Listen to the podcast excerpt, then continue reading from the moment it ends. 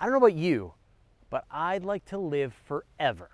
In a few decades, the singularity will happen, and I'll merge with the artificial superintelligence, transcend this meat based existence, and then explore the Hubble sphere with the disembodied voice of Scarlett Johansson as my guide. See you on the other side, suckers. Not Elon Musk, though. He thinks we should fear our benevolent computer overlords and make our way to Mars, where we can live out the rest of our days growing potatoes, huddling in lava tubes, and fighting a guerrilla war against a spiritually enlightened and lovable artificial life form that really only has our best interests at heart. In case you have no idea who I'm talking about, Elon Musk is the CEO of the revolutionary rocket company SpaceX, as well as the Tesla electric car company and a bunch of other companies. Might sound crazy, but the whole reason Elon Musk started SpaceX was that he wanted to help humanity explore the solar system. But in order to do that, he needed inexpensive rocket launches. And since those didn't exist yet, he started a rocket company to provide launches at a fraction of the cost of the existing launch providers. At the time I'm recording this video, SpaceX has already had many successful launches. They've successfully landed rockets back at their landing pad and on a floating barge in the Atlantic Ocean. It really looks like Elon Musk's plans are gonna work and we're gonna become a true spacefaring civilization. Elon Musk recently revealed to me and everyone else who is following him on Twitter that he thinks he'll be able to launch spacecraft off to Mars around 2018. That's, that's pretty soon. I'm not sure if you realize how complicated and dangerous this mission will be. This, guy's really serious. The plan involves using a scaled up version of SpaceX Falcon rocket, known as the Falcon Heavy. By bolting three Falcon boosters together, this new launch vehicle will be capable of blasting 54,000 kilograms into orbit, or 22,000 kilograms to geostationary orbit, or 13,900 kilograms to Mars. We'll even send 2,600 kilograms to Pluto if that's what you're looking for. So far, a Falcon Heavy hasn't been tested yet, but they're due to start flying in 2016. The spacecraft payload is known as the Red Dragon.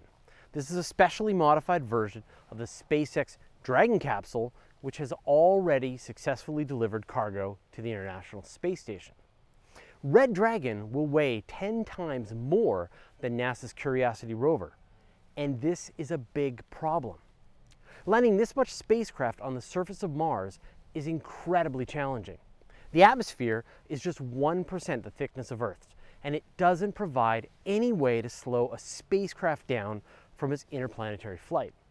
In the past, rocket engineers have had to develop these complicated landing systems with parachutes, airbags, and retro rockets.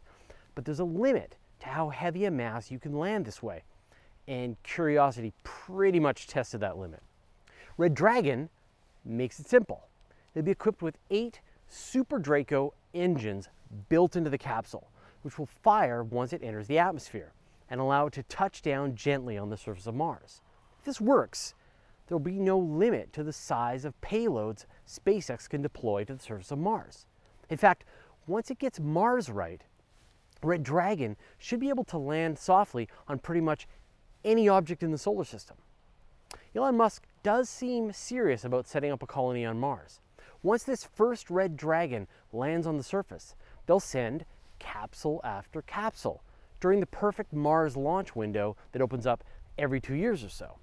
Over time, a real colony's worth of supplies will be gathered on the surface of Mars. SpaceX will have worked out all the tricks to safely sending spacecraft to the red planet, and it'll be time to send actual colonists willing to live out the rest of their lives on Mars. We're still not entirely sure humans can survive long term on Mars.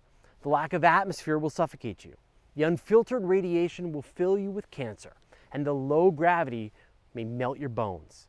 Seriously, humanity has never tried living in such an extreme environment. Musk is so serious about this plan to send humans to Mars that he stated that he'll never take SpaceX public the company will remain private so that it'll prioritize the goal of colonizing Mars over any kind of short sighted shareholder cash grab. If everything goes well, the first Red Dragon will launch for Mars in 2018, and then more will go every two years after that. At some point, humans will climb into a Red Dragon capsule and blast off to begin the first human colony on Mars. So, when can we die on Mars? Musk hasn't given us a firm date yet, but if that first Red Dragon does launch in 2018, we won't have to wait too much longer.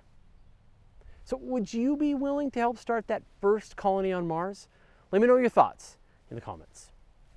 We just wrapped up another spaceflight story for this little trilogy. In our next episode, I'm going to tell you how you can travel across billions of light years within your lifetime while never going faster than the speed of light. Oh, and make sure you stick around for the blooper. If you love space and science and want to support what we're doing, please join our Patreon community.